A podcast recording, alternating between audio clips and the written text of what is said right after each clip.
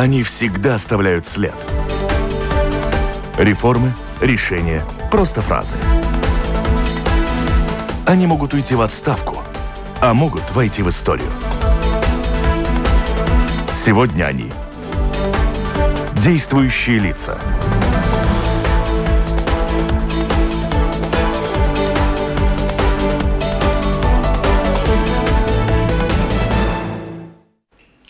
Здравствуйте, уважаемые радиослушатели. Вместе с вами в эфире Латвийского радио 4, программа «Действующие лица». У микрофона Роман Шмелев. И а, вместе со мной на прямой э, линии журналист информационного новостного интернет-портала «Делфи» Кристина Худенко. Слышите ли вы меня?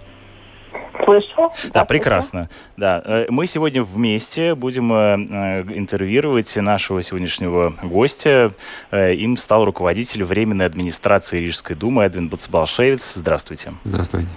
Напомним нашим слушателям о том, что с февраля этого года министр охраны окружающей среды и регионального развития Юрий Спуц инициировал распуск Рижской думы. Э, это произошло из-за э, неспособности думы управлять отходами. И тогда руководителем Временной администрации был назначен как раз госсекретарь Министерства охраны среды и регионального развития Эдвинс Балшевец, гость наш сегодня, а также его заместителем стали директор юридического департамента Министерства финансов Артис Лапинш и еще одним членом администрации администрации стал заместитель директора юридического департамента Министерства юстиции Алексей Ремесов. Итак, э, о работе э, Временной администрации Рижской думы мы поговорим сегодня что успелось, э, успели сделать, что предстоит сделать до новых выборов. Вот этому и будет посвящен наш сегодняшний разговор.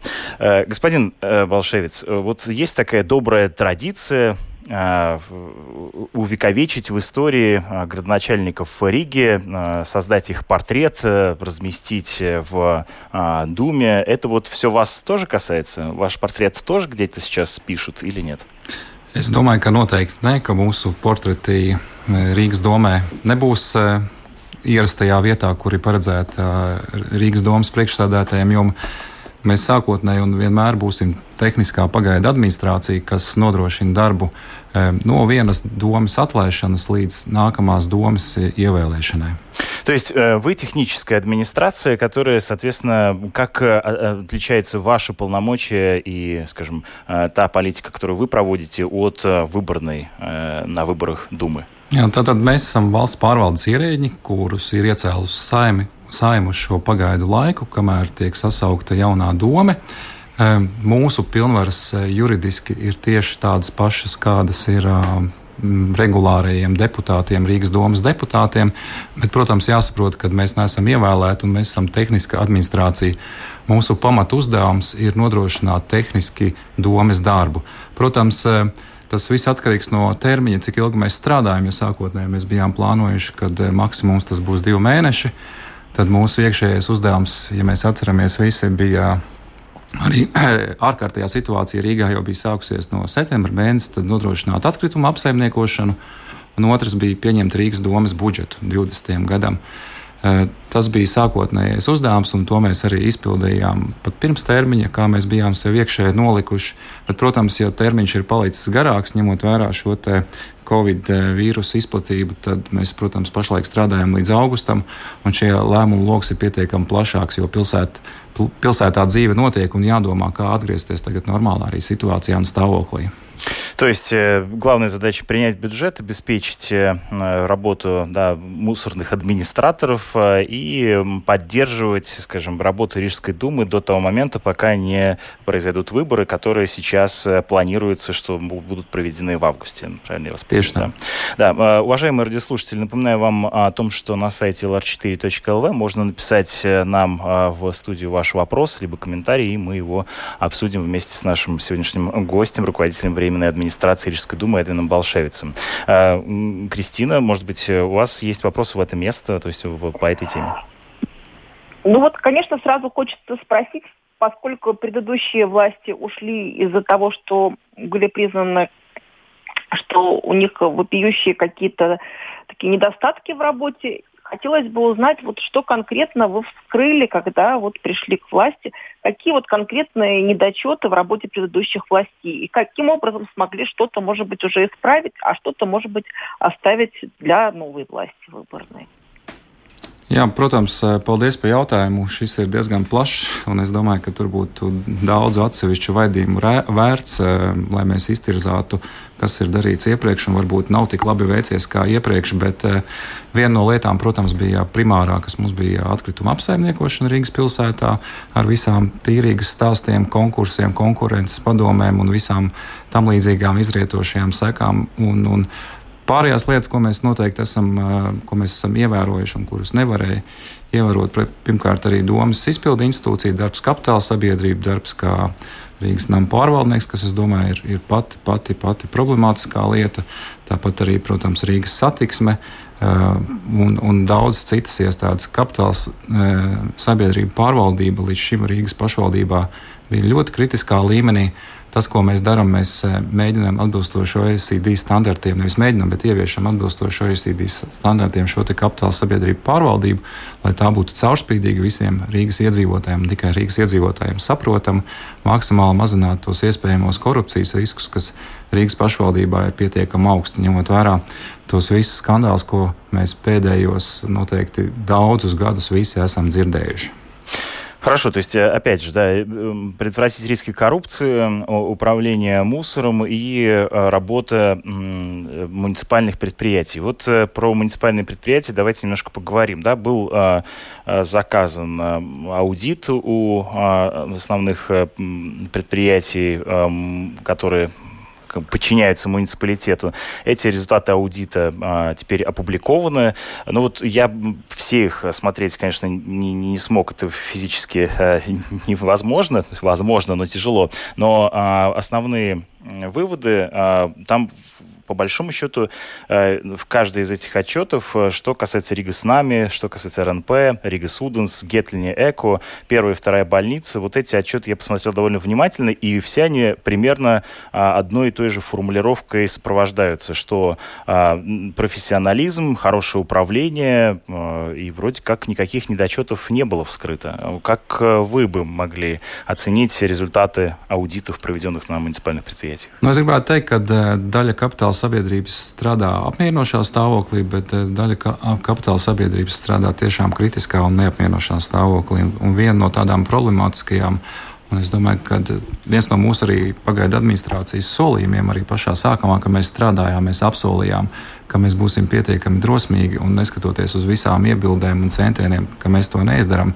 nopublicēt šos audita ziņojumus vispār publiski dot iespēju iedzīvotājiem, jebkuram iedzīvotājiem iepazīties un tad ar tiem strādāt. Jo sākotnēji bija lēmums tikai to, ka e, varēs iepazīties tikai ar, ar tādu vadības ziņojumiem, kur ir aprakstītas tās, tās būtiskākās lietas e, tādā augstā līmenī, ko varbūt iedzīvotāji, ja grib iedziļināties detaļās, viņiem nebūtu iespējams saprast un izprast. Protams, ka šie audita ziņojumi ir arī atkarīgi no tā, kāda auditora kompānija un kurā kapitāla sabiedrībā ir veikusi, bet tāda kritiskākā, ko es jau iepriekš pieminēju, protams, ir Rīgas nama pārvaldnieku un vispār kā šo ēku apsaimniekošana Rīgā notiek. Ja mēs skatāmies Rīgu un Rīgas nama pārvaldnieku, tad e, šīs vairāk kā 3000 plus ēkas ir, ja skatās Austrum Eiropas līmenī, viens no lielākajiem ēku vispār īpašumu apsaimniekotāju uzņēmumiem kā tādiem. Un tur ir ļoti daudz iz, e, izaicinājumu, bet skatoties, kādā veidā tur ir veikti iepirkumi, kādi tur ir apakšu uzņēmumi, kas apkalpo dažādas lietas. Liftu stāsts noteikti esat visi dzirdējuši. Tie ir tikai tādi kliecošākie, bet ja tur mēs ietu detaļā, detaļās jau uz šo namu pārvaldnieku filiālēm, kas kādreiz bija vecās nama pārvaldes, tad tā situācija parādās vēl kritiskāka. Dažādi nesaprotami darbinieki, atlīdzības, pietiekami lielas neizskaidrojams, kāpēc tādas ir radušās un kādā, kādā, kādā formā tās ir veidotas. Protams, tam visam cauri mēs pa diagonāli redzam būtiski liels korupcijas riskus, kas arī ir atklājušies. Bet kas ir pats svarīgākais, ka cietējs ir šīs te, šo te namu iedzīvotāji. Viņiem nav saprotams, kur šī nauda paliek, kādā formā tā tiek sadalīta, par ko tiek samaksāts, par ko netiek samaksāts, par ko tiek iemaksāts un kāpēc tās summas tik lielas, kāpēc mūsu mājas netiek renovētas.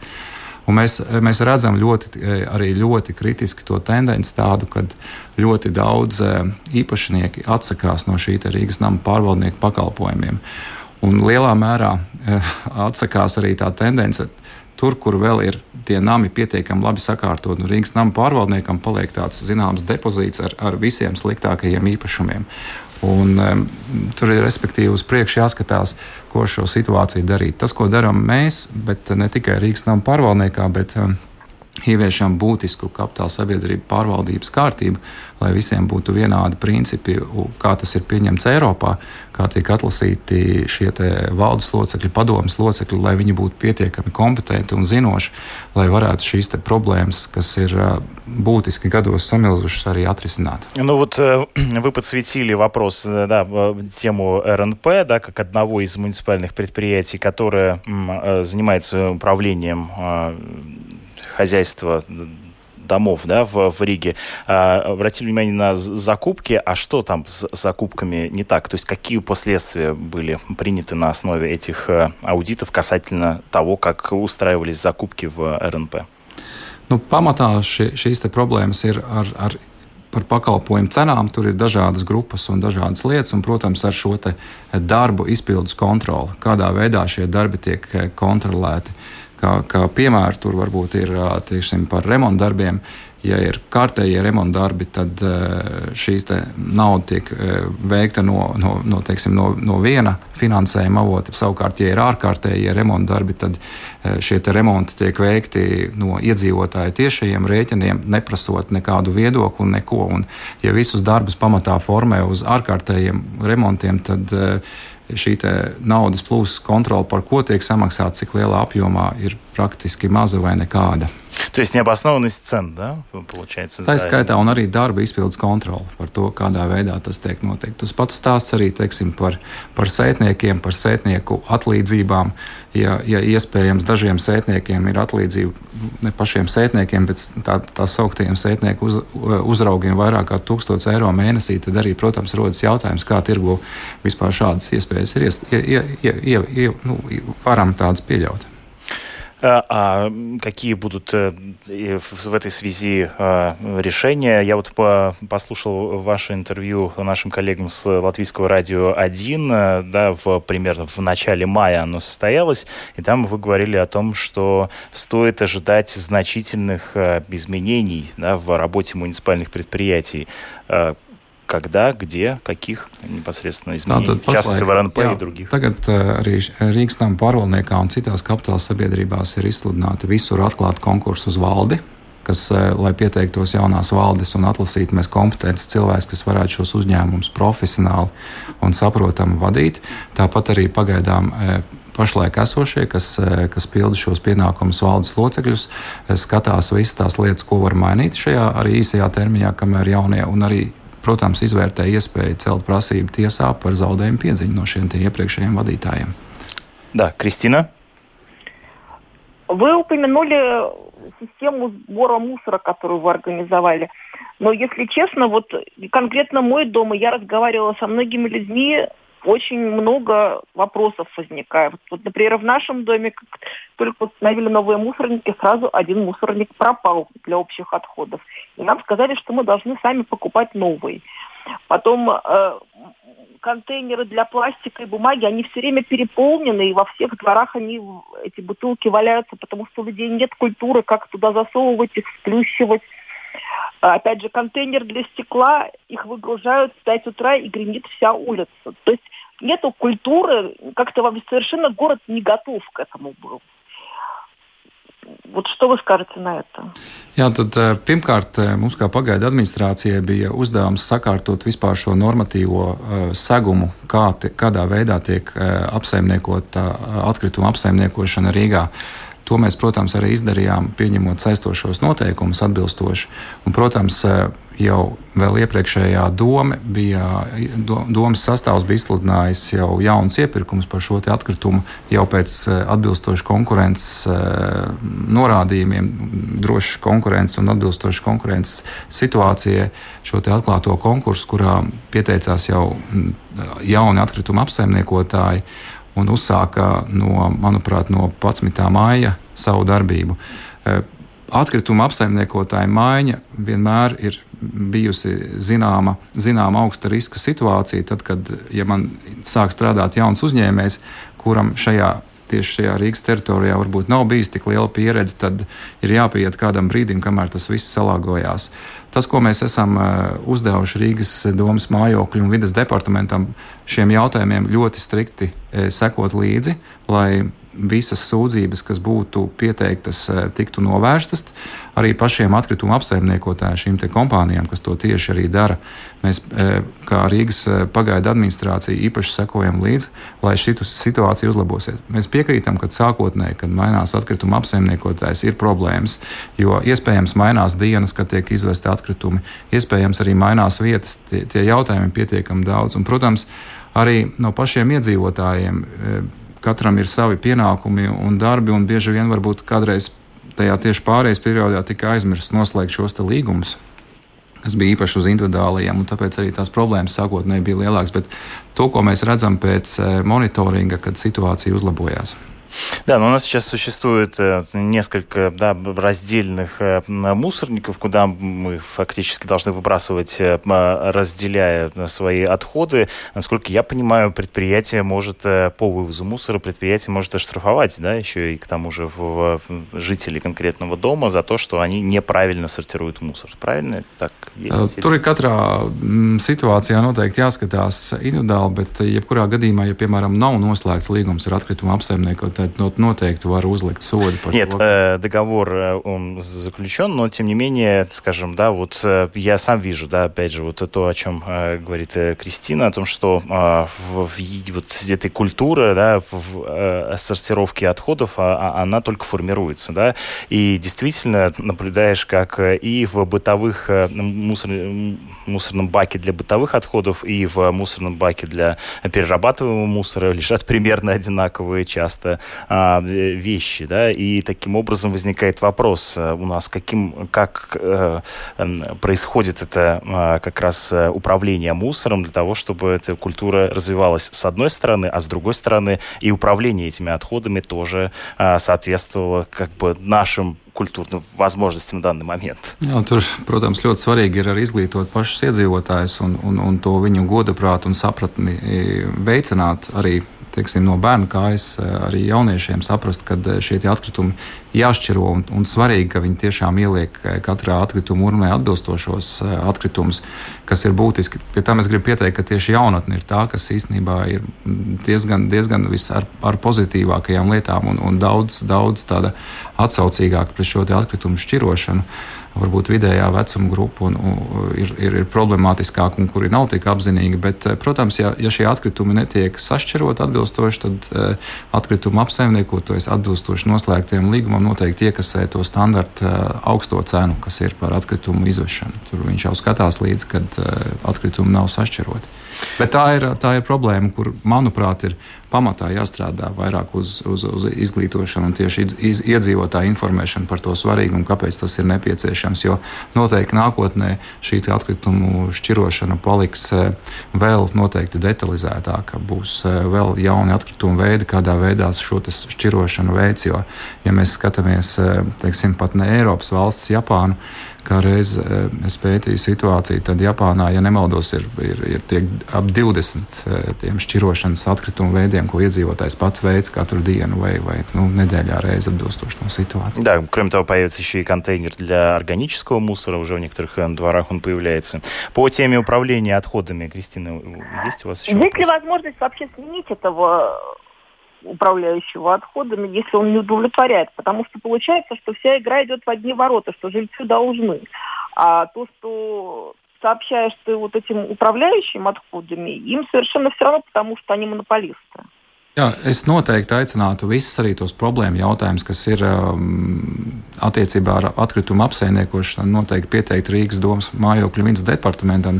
Es uh, precīzi pašlaik nenosaukšu kontaktu tālruni, bet tur ir informācija, kā var sazināties, un visi šie gadījumi tiek uzskaitīti, jo arī Rīgas pašvaldībā ir, ir, ir līguma saistības ar šiem atkritumu apsaimniekošanai, ap, apsaimniekotājiem, un mums ir iespējas ar, ar viņiem arī attiecīgi administratīvi strādāt. Я вот могу назвать, я сейчас посмотрел его 67474-700. 67474-700. Это департамент среды и жилья Рижской думы. И вот прямо по этому телефону можно звонить, да, и уточнять, задавать свои вопросы, да. А, продолжая обсуждение темы муниципальных предприятий. Вот вы уже упомянули о том, что а, необходимо назначить управляющих, а, насколько я понимаю, тремя да, предприятиями РНП, Рига Суденс, Гетлиньяко. Yeah. Это задача исполнительного директора госпожи Залпетера. А а когда можно ждать этих назначений? Как сейчас организована вот работа по поиску? Jā, tad konkursi visi ir izsludināti. Mēs saredzam, ka augusta, septembra laikā tiks atlasīti visi atbilstošie pretendenti. Uz konkursu ir pieteikušies ļoti daudz pretendentu, ir pietiekami augsts. Eh, pēc eh, informācijas ir vairāk kā 140 eh, pretendentu. Es domāju, ka būs pietiekami iespējams izvēlēties no augsta. Un pie tam šīs nomināciju komisijas nav tikai no Rīgas pagaidu administrācijas vai no Rīgas pašvaldības, bet Tur tiek gan nozares eksperti piesaistīti, kas, ir, kas pārredz šo konkrēto nozari, gan arī uh, universitāšu um, mācību spēki un, un, un, un, un resursi, gan arī tieši tādas kapitāla sabiedrības pārvaldības, korporatīvās cilvēku resursi, gan arī tirsniecības, rūpniecības kameras un, un, un pietiekami plašs lokus, kas varēs atlasīt tos labākos. А, в, опять же, в интервью нашим коллегам на Латвийском радио 1 говорили о том, что а, вот эти существенные изменения в работе муниципальных предприятий, они будут касаться и каких-то стратегических а, вещей, да, изменения самого spособа управления и а, деятельности а, муниципальных предприятий. Что должно измениться? В чем были проблемы? Kā primārā lieta, ko jau iepriekš mēs eh, jau nedaudz runājām, ir tieši iepirkumu veidošana un, un, un, un, un, un tieši šī iepirkumu eh, uzraudzība. Tad eh, primāri es domāju, ka ir jāveic centralizētu iepirkumu organizēšana. Nav tā, ka pieksim, Rīgas nama pārvaldniekā ne tikai centrāla administrācija veic iepirkumus, bet atbilstoši apakš, apakš šīs nama vecās nama pārvaldes arī veic savus mazos iepirkumus. Šim visam procesam ir jābūt caurspīdīgam, redzamam, kādā veidā tas tiek veidots, eh, arī sabiedrībai redzamam, un arī pēc tam, protams, mēs sagaidām daudz, daudz labāku izpildi. Tas pats attiecās uz personāla atlasi šajās, te, šajās te kapitāla sabiedrībās. Ir jābūt izstrādātiem normatīviem aktiem, kur eh, visi darbinieki tiek atlasīti konkursu kārtībā, lai nav nekādas iespējamas politiskās ietekmes vai tam līdzīgas, kad mēs saliekam tā saucamos savus cilvēkus, un, un tad bieži vien mēs redzam, ka tā izpilde arī nav tāda. Lai atlasītu arī šajā Rīgas nama pārvaldniekā un jebkurā citā uzņēmumā tiešām profesionāļus, kas, kas, ir, kas tavu darbu māk darīt. Я правильно понимаю, что таким образом идет речь о создании какого-то нового отдела или структуры, которая бы осуществляла надзор и организацию закупок на всех муниципальных предприятиях, так? Pašlaik mēs skatāmies, ka vismaz katra kapitāla sabiedrība atsevišķi taisa centralizētu šo iepirkumu struktūru. Pēc tam jau var skatīties vēl tālāk, jau nākamo līmeni, tā ka iespējams kaut kā centralizēti veikt šos iepirkumus jau lielākā, vēl lielākā apjomā. Jo katra nosacīta no šīm Rīgas kapitāla sabiedrībām pati pa sevi nav ļoti maza. Piemēram, Rīgas satiksme, Rīgas nama pārvaldnieks, viņi ir Rīgas ūdens vai ne Rīgas silkums, viņi ir ļoti lieli uzņēmumi. Да, да, в этой связи и что и, и также будет и с кадрами тоже необходимо создать некоторую структуру, которая занималась бы отбором кадров для каждой муниципальной. Protams, tā ir iekšējā procedūra, kas uzņēmumam ir jāizveido tā, lai būtu normāla korporatīva pārvaldība. То есть это все-таки внутри конкретного предприятия нужно изменять, да? Jā, Не будет создана какая-то новая да, э, структура. Э, наши слушатели нам пишут, напоминаю, lr4.lv, там есть кнопка «Написать в студию». Э, сейчас тот период, когда, по идее, должны идти большие дорожно-ремонтные работы. В частности, вроде бы планировалось в этом году отремонтировать улицу Чака, которая находится в ужасном состоянии. Что с этими работами, спрашивается? Tad, kad mēs sākām strādāt Rīgas pašvaldībā, kā pagaidu administratori, mums bija tieši tādi paši jautājumi. Ir Čaka iela, ir dažādi tiltu problēmas Rīgā. Eh, ir nepārtrauktas situācijas. Pirmais jautājums mums bija, kad mēs sāksim, kad, kad Rīgas pašvaldība sāks eh, satiksmes departamenta personā remontēt Čaka ielu, tad ir pagājuši trīs mēneši. Es ļoti gribu domāt, vismaz satiksmes departamenta direktors apsolīja, ka šie remonta darbi sākšoties pēc divām nedēļām. Tas nozīmē, ka vasaras laikā šī iela līdz oktobrim tiks saremontēta. Ieskaitot oktobri. То есть с августа по октябрь вот Jā. начнется работать. Мгм. Тут сразу хочется добавить вопрос про проваливающиеся машины. Что это за новое такое поветрие? Одна за другой проваливаются под асфальт. И как мы можем вообще гарантировать, что такое больше не будет Да, происходить? причем там какие-то бездны разверзаются. Да. Tas ir rezultāts tam, kad iepriekš ē, arī šajā saimniecībā, kā Rīgas teiksim, siltums vai Rīgas ūdens vai jebkurā citā, nav pietiekami investēts, lai šos jautājumus sakārtot. Un kādā brīdī šīs problēmas parādās. Ē, Šī konkrētā ģērtrūdas ielas problēma. ē, Kā mēs visi zinām, tad ir saistīta tieši ar, ar Rīgas ē, siltuma vai ūdensvadu testēšanu, kur tiek pār, pārauts šis ūdensvads un izskalo ielu. Ja es saprotu, ka šie ūdensvadi ir vairāk kā 50 gadus veci, un viņiem ir pienācis laiks, ka viņus arī nomaina un attīsta tālāk. Э, То есть, э, и что будет делаться для того, чтобы улица э, Гертруда все-таки вот так вот не пропала, не, не ушла по под землю? Nu, tas ir jā, Rīgas, Rīgas pašvaldības iestāžu un uzņēmumu uzdevums, ne tikai Rīgas siltuma, bet arī Rīgas ūdens un visu pārējo, lai visi šie darbi tiktu nodrošināti tā, lai nebūtu tādas problēmas. Ну, вот в начале июня, да, тогда трубы проверяли. Там еще более-менее как-то было понятно. Кажется, вот э, э, эта дыра, которая э, разверзлась, да, несколько дней назад, там э, никаких э, практических работ э, Рига Суденс и Рига Силтумс не вели. А какова вероятность того, что это не произойдет там снова и снова в ближайшие дни? Насколько вообще безопасно ходить по улице Герта? Nu, Es kā Rīgas iedzīvotājs um, gribētu, lai šādas situācijas, protams, neat, neatkārtotos. un Mēs noteikti esam arī, es vēlreiz atkārtoju, gan, paskaid, gan paskaidrojumus pieprasījām, kā pagaida administrācija no Rīgas siltuma, gan arī no pārējiem uzņēmumiem, kāpēc tā situācija ir, ir tāda izveidojusies. Un es domāju, ka tie jautājumi tiks atrisināti. А, да, Кристина, есть еще по этой теме вопрос? Э, Ну, не по этой теме. Теперь вот у меня во второй теме, которая вот заявлена, что был важный момент принятия бюджета Риги. Конечно, все пенсионеры с замиранием сердца ждали, вернутся ли льготы, они вернулись. Но в целом, вот при принятии бюджета Риги, вы, вы поняли, как, какие, от чего все-таки придется отказываться? Потому что понятно, что в связи с э, эпидемией э, Риги скоро сожмется еще больше, и мы много чего себе не сможем позволить. От чего придется отказаться?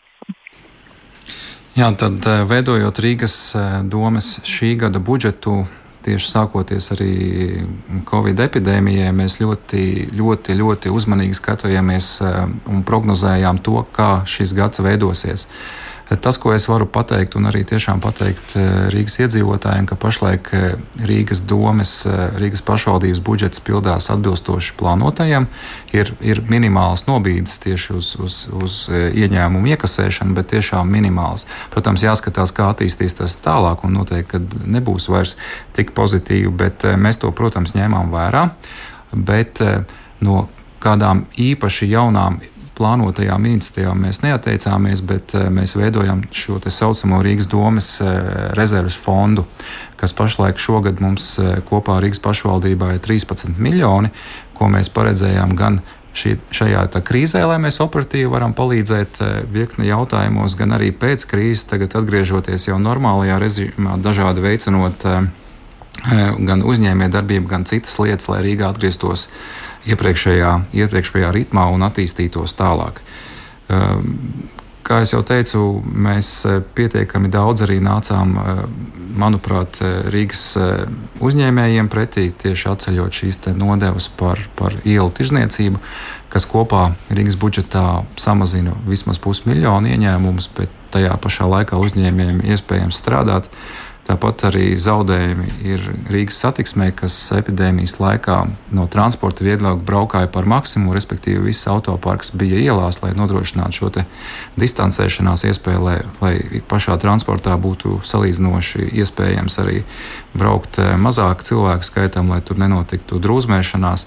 Tāpat, piemēram, kaut vai kapitāla sabiedrība Rīgas zoodārs, kur, kurš bija cieta vairāk kā divus mēnešus, nebija nekāda biļešu ieņēmumi, bet tāpat tās šie, te, šie te uzņēmumi ir jāuztver. Tāpat arī dažādas kompensācijas gan par dezinfekcijas līdzekļiem, gan, gan vēl nodokļu pārcelšanas un tam līdzīgas lietas. Bet es nedomāju, ka, ja situācija nebūs otrais vilnis, kad paliks daudz kritiskāk, es gan skatītos uz to pietiekami cerīgi, kad mēs varēsim arī Rīgas pašvaldībā arī, arī nākamgad eh, pietiekami labi kaut ko attīstīt. Да, ну вот вы сейчас э, ответили немножко на другой вопрос, да, что сейчас происходит с бюджетом Риги, тоже очень важно, но все-таки возвращаясь к прозвучавшему вопросу, а от чего отказываться придется? Tas, ko mēs eh, neapstiprinājām, dažas institīvas, eh, politiskās institīvas, ko mēs skatījāmies šajā gadā realizējams, tā tie varbūt nebija kādu parku eh, renovācija, tam līdzīgas lietas, bet kopumā nekādas iepriekš uzsāktās aktivitātes netika apstādināts. Tas, ko mēs pārskatām, protams, un, un, protams ka tur tas ir nekavējoties arī jāizdara, teiksim, noscītī nu, tādi dīvaini veikti iepirkumi, kā piemēram Rīgas satiksmē par šo etalonu sistēmas uzturēšanu un attīstību. Ja Rīgas iedzīvotājiem mēnesī ir jāsamaksā vairāk kā miljons eiro par šādas sistēmas uzturēšanu, tad tas, manuprāt, ir kā minimums bezatbildīgi. Rīgas satiksmē jaunā valde pie šī darba aktīvi strādā, lai ieviestu jaunu sistēmu, nebūtu jāmaksā šis pusotru miljonu mēnesī kas būs būtiski. Es domāju, izmaksās daudz zemāk, ar kārtu noteikti zemāk. Tas nozīmē, ka tur būs pietiekami daudz līdzekļu ekonomijas, tāpat arī. Ir daudz citas līdzekļu ekonomijas radušies. Šogad uh, pašvaldība nav braukusi nekādos komandējumos.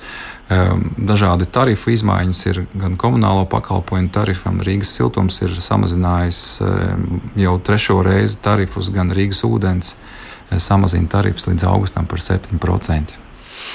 Э, но э, относительно системы еталонов вы не раз критически высказывались, да, а, а что там работает не так, что нужно изменить? Pirmkārt, šī sistēma ārkārtējās situācijas laikā mums likās normāli, ka mēs varētu sistēmā izvēlēties, ka, piemēram, tie paši pensionāri varētu braukt varbūt kaut kādos tādos laikos, kad nav šī drūzmēšanās, jo mēs saprotam šo pensionāru visu neaizsargāto grupu, ka viņiem arī nepieciešams transports un, protams, beznakts transports, lai viņi varētu aizbraukt pie ārsta, lai gan no ārsta noscīt arī pandēmijas laikā nebija tik pieejams, lai varētu aizbraukt uz veikalu, aptieku un tam līdzīgām lietām. Un kā izrādās, ka šī sistēma nepiedāvāja mums tādu funkciju, bija jāpaiet uh, aptuveni diviem mēnešiem, lai tehniski mēs spētu jau pašās uh, ārkārtējās situācijas beigās ieviest šo pasākumu, ka mēs pensionārus iespējami palaidām šīs, šajā dienas lidū braukāt. Nu, kaut vai tādu, jo tas nav saprotams, kā var maksāt pusotru miljonu mēnesī par sistēmas apkalpošanu, kad viņi tādu tehnisku kaut vai vienkāršu lietu nepieļauj. Un, un, un no tā, protams, cieši iedzīvotāji. И сейчас э, идет работа над созданием какой-то новой системы, да? Jā, pašlaik Rīgas satiksme sap, э, saprot, ko viņi var izmantot jau no esošās sistēmas, funkcionalitātes un kādā veidā tur, tur ir sarežģīti jautājumi par autortiesībām un kādi iepriekš līgumi ir saslēgti, bet es domāju, ka tur būs risinājums. Так, Кристина? Планиру... Планируется ли э, какое-то приложение к телефону, с помощью которого просто можно было бы купить билет, загрузить его? Потому что вот как раз во время ковида это вот со всей ясностью предстало, когда ты не знаешь вообще, где купить билет иногда. У водителя ты не можешь, киоска ближайшего нет, и непонятно, что делать. Es ļoti atbalstu jūsu priekšlikumu un jautājumu. Tas mums arī pašā sākumā bija. Mums kā rīzniekiem vienmēr ir licies, cik eh, visā pasaulē ir iespējams nopirkt uh, Eh, biļeti ar, ar telefonu starpniecību, un, un ņemot vērā, cik eh, arī Latvija ir pietiekami attīstīta, mēs šo uzdevumu arī uzdevām Rīgas satiksmē atrisināt tā, lai, varētu, tā, lai mēs visi varētu eh, sabiedriskā transporta biļetes iegādāties arī ar telefonu. Наши слушатели тоже интересуются, задают вопросы. Принимала ли временная администрация решение о запуске долгосрочных проектов, например, о продолжении Восточной магистрали, развитии районов, территорий? Планируется ли продолжать развитие остановленного из-за скандала в Риgas Satiksme проекта новой трамвайной линии в районе Сканстес? Mēs šos visus jautājumus skatām tādā kontekstā, nu, pirmkārt, jau uzsāktos projektus mēs nevienu īpaši neapstādinājām. Ja tam ir nepieciešams kaut kāds īpašs papildus jauns finansējums un, un tam līdzīgas lietas, tad noteikti mēs skatījāmies, kur tas iespējams. To, ko mēs pagaidu administrācijas laikā, gan kā tehniskā administrācija pieņēmām lēmumu, kad pabeigs dziesmu svētku estrādes būvniecību pēdējo kārtu, kas bija uzsākta, un tad līdz nākamā gada beigām šis darbs tiks izpildīts. Tāpat, protams, arī turpināsies pārējie projekti, bet uh, es domāju, ka tādi gala lēmumi tie jau nāks no nākamajiem jaunā sasaukuma deputātiem. Да, ну вот этот вопрос, он на самом деле оформляет э, тоже и э, мой вопрос о э, вашем э, при, принятии решения, о пространстве для принятия решения. Вы э, подчеркивали и в нашем сегодняшнем разговоре о том, что вы техническая администрация, ваша задача, скажем, поддержать да, уже существующие работающие системы. Но вот э, все-таки больше двух э, месяцев да, вы э, планируемых э, э управляете Ригой. Как-то политика вмешивается в ваше управление сейчас? Все-таки приходится же принимать наверняка и политические решения. Jā, ļoti labs jautājums. Tad, kad mēs sākotnēji sākām administrācijā strādāt uz šiem plānotajiem diviem mēnešiem, tad mēs sapratām, ka mēs būsim vispār tikai tehniska administrācija, un, un to ļoti labi apzinājāmies, un ka tam laiks arī būs pietiekami īss, lai neaizietu tālāk politikā, bet, protams, šis laiks ir palicis garāks kā divi mēneši. Mūsu ikdienā mēs saskaramies gan ar iedzīvotāju prasībām, gan, gan ar dažādiem citiem jautājumiem. Un, un nemanot mūsu lēmumos, arī pamazām ienāk, protams, arī kaut kādi politiski jautājumi. Tas, ko mēs darām, To mēs tos, tos, šos visus politiskos jautājumus un politiskās intereses cenšamies tādā demokrātiskā veidā apkopot. Mēs uzklausām arī iedzīvotāju vēlmes. Tāpat mums ir bija un ir uztaram ar apkaimju biedrībām, Rīgas apkaimju biedrībām ļoti labu kontaktu kur mēs sarīkojām, ja tā var teikt, veselu atsevišķu pasākumu, kurā mēs uzklausījām apgājumu biedrību vēlmes, kur mums bija vairāk kā 50 eh, kopā dalībnieku šajā pasākumā.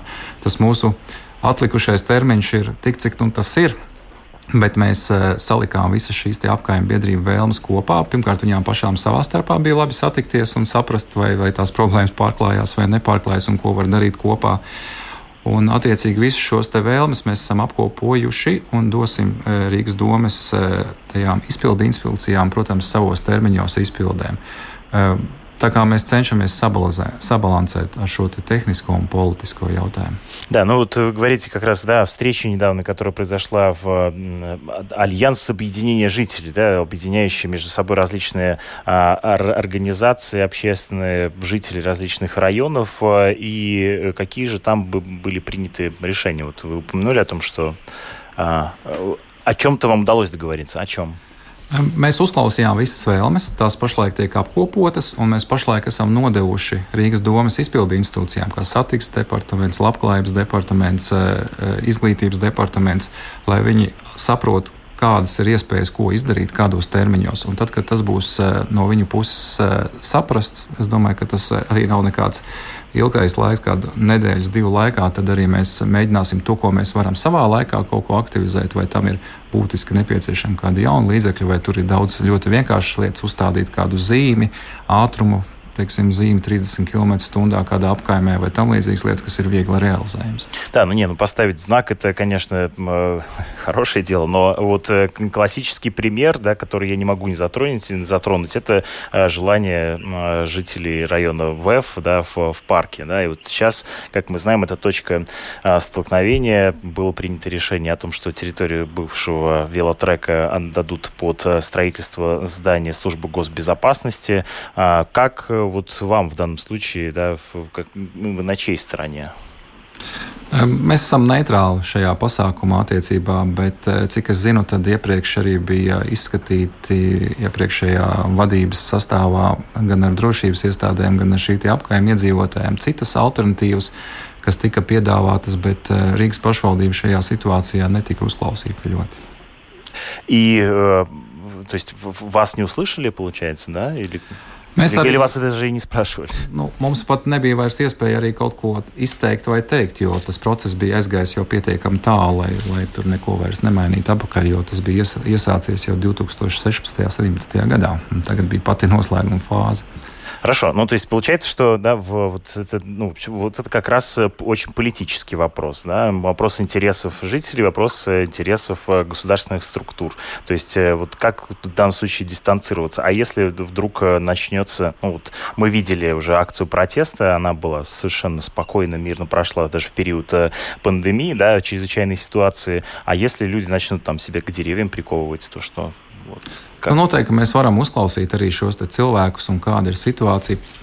Mēs varam no sava skatu punkta piedāvāt kaut kādas alternatīvas šiem parkiem vai, vai kādai citai lietai, nu, jebkura situācija. Bet eh, es domāju, arī ja, ja šajos turpmākajos divos mēnešos būs kaut kas līdzīgs vai, vai, vai, vai savādāks, tad mēs noteikti esam gatavi reaģēt un pieslēgties no savas puses. Kristina? А, насколько вот вся эта пандемия увеличила число рижан, которые нуждаются в социальной поддержке, на что они могут претендовать? Jā, tad attiecīgi pandēmijas laikā mēs arī pie budžeta pieņemšanas domājām par šo situāciju, un mēs labklājības budžetu šogad pieņēmām lielāku nekā iepriekšējā gadā tieši ievērtējot šo situāciju, kad, kad varētu būt problēmas. Jebkura palīdzība, kur kāds cilvēks no, pašu, no pašvaldības iedzīvotājiem prasa, Rīgas domas labklājības departaments ir gatavs reaģēt. Mēs arī atbalstījām šajā gadā tieši labklājības departamentu šiem sociālajiem darbiniekiem atlīdzību paaugstināšanu, kas, manuprāt, arī šajā pandēmijas laikā bija būtiski svarīgi, jo viņi varētu teikt, bija viena no tādām atslēgu personām, kas, kas tiešām strādāja ar šiem maznodrošinātājiem un palīdzēja viņiem. Э, Ригу совсем не было слышно э, во время обсуждения региональной реформы, тогда как многие да, а, краевые думы выступали очень ярко. Э, как вам кажется, Рига выиграет или проиграет от региональной реформы? Es domāju, ka Rīgai noteikti būs arī pozitīvas iespējas, jo Rīga ļoti daudz no savu finansējumu šajā samaksāja šajā izlīdzināšanas fondā. Un ja Latvijā ir ļoti daudz vai jau vēl joprojām ir pašvaldības, kas nespēj sevi nodrošināt, kam vajag papildus savu finansējumu no valsts, lai viņas vispār savas pamatfunkcijas veiktu, tad noteikti Rīga būs ieguvēja. Jo pašvaldības paliks e, būtiski mazāk lielākas, līdz ar to viņas varēs efektīvāk arī strādāt. Būs gan mazāki izdevumi, gan arī efektīvāk šo līdzekļu pārvaldību un arī vispār kopējā pārvaldība. То есть больше денег будет оставаться в рижском бюджете, получается? Если... Netiešā veidā, protams, jā. Bet uh, nākotnē, protams, jāskatās jau uz nākamajām teritoriālajām reformām, jo Latvija ir pietiekami maza kā tāda. Tā kā visādi jautājumi ir, es domāju, tuvākajos 5-10 gados, 5-10 gados risināsies, jo, jo Rīgā ir arī ļoti daudz tuvu pašvaldību, um, kas ir pietiekami arī. Um, ietekmējošas Rīgu, tur jāskatās, cik Rīga var izplesties vēl. Kristina? Я все-таки ну, число вот этих вот людей хотела уточнить, насколько оно выросло, которые нуждаются в поддержке, потому что так... Manuprāt, ja es precīzi atceros tos ciparus, bija aptuveni 12%, un, un budžetu mēs palielinājām par 15%. Угу. И насколько вот Рига готова к тому, что, возможно, будет развиваться как-то вот эта новая волна? Может быть, что-то она модернизировала, улучшила, чтобы вот мы были готовы? Protams, ka eh, šī mums visiem bija pirmā reize un, un, un, un, un zinām mācība par to, kādā veidā tas darbojās. Es, es domāju, ka savā ziņā Rīga ir paraugs un, un, un zināmā mērā arī iedzīvotāji ir veiksminieki to, ka bija pagaida administrācija, jo mēs varējām bez politiskām niansēm eh, ātri, pietiekami ātri reaģēt. Mums nebija ar tiem pašiem, lai kā es teiktu, to pašu neaizsargāto grupu attiecībā par Rīgas satiksmi un, un pensionāru atlaidēm, jo, jo Rīgas satiksmē ikdienas brauc aptuveni pusmiljons iedzīvotāju. Tas nozīmē, ka aptuveni ceturtā daļa no Latvijas iedzīvotājiem satikās Rīgas e, transportā. Un, un, ja tas šajā pandēmijas laikā būtu tādā apjomā palicis, tad es domāju, ka e, mēs nebūtu tik labi šajos rezultātos ar pandēmijas apkarošanu. Bet, bet kopā skatoties, es domāju, ka e, Rīgas pašvaldība ir strādājusi tādā pietiekami labā veidā, bet kas vēl jāskatās līdzi, tagad nāk septembris, oktobris, atgriezīsies, sāksies jaunais mācību gads. Un tas, protams, arī valsts līmenī jādomā, kā to darīt. Bet, e, ja jo turpināsies attālinātās mācības, tad ir jādomā, kā šo procesu not, noturēt ilgtermiņā. Ja, ja, ja maija, jūnijas e, nosacīti bija salīdzinoši vēl, vēl izturams skolniekiem, bet, ja sāksies jaunais gads un rudens, un, un tiešām atkal būs pašizolācija, tad tur varētu būt daudz izaicinājumu. Tāpēc arī Rīgas pašvaldība un Rīgas domas izglītības departaments pašlaik plāno arī darbu par septembru un oktobri Rīgas mācību iestādēs. В частности, я слышала, что возможно организация двух смен работы. Jā, tas ir, tas ir viens no risinājumiem. Jā, ja, ja, ja, ja būs nepieciešams nodrošināt distancēšanos, tad, protams, būs jāvērtē arī par iespējamu divu mājiņu ieviešanu Rīgas skolās. Bet, Es gribētu domāt un skatīties pozitīvi, kad um, šīs vīrusu jautājums Latvijā un arī visā pasaulē, es gribētu teikt, kādreiz beigsies. Un Latvijā visātrāk. Но двойная смена увеличит и нагрузку на учителей и, соответственно, их занятость, да, получается, должны быть как-то зарплаты им увеличены, соответственно. Es saku, tur ekspertiem ir jāsaplāno šis darbs, jo iespējams, ka daļu no mācībām var veidot attālināti, kādas konkrētas dienas nedēļā, daļu dienu var maiņās. Tur ir jāteic, teiksim, resursu pārvaldības izpēta un re realizēšana pēc tam. Э, наши слушатели не только нам пишут, но и, видимо, наблюдают за нами по, э, через интернет по видеосвязи. Э, вот одна наша слушательница пишет о том, что вы выглядите не нейтральным, а безразличным и усталым. Вот что вы можете ей ответить? Nē, es esmu pietiekami neitrāls. Es neesmu nepiekusis nekādā veidā, viss kārtībā. И в заключение, что изменилось для Рижан за время вашего управления? Nu, pirmkārt, ļoti labs jautājums, lai, lai apdomātu, kas ir izmainījies. Bet um, vasarā rīzniekiem būs pietiekami daudz pozitīvu pārsteigumu, sākot jau ar jūlija vidu, ko katrs varēs. Um, Katrs rīznieks varēs izbaudīt. To es atstāšu kā tādu mazu pārsteigumu, bet drīzumā būs. Спасибо. Вместе с нами э, в этой студии э, был руководитель Временной администрации Рижской думы Эдвинс Балшевец. Э, а сегодня эту программу для вас провели я, Роман Шмелев, и журналист информационного новостного интернет-портала Делфи Кристина Худенко. Благодарю вас, уважаемые слушатели, за то, что были вместе с нами в эфире Латвийского радио 4. Прозвучала программа «Действующие лица». Через пару минут вас ожидают новости.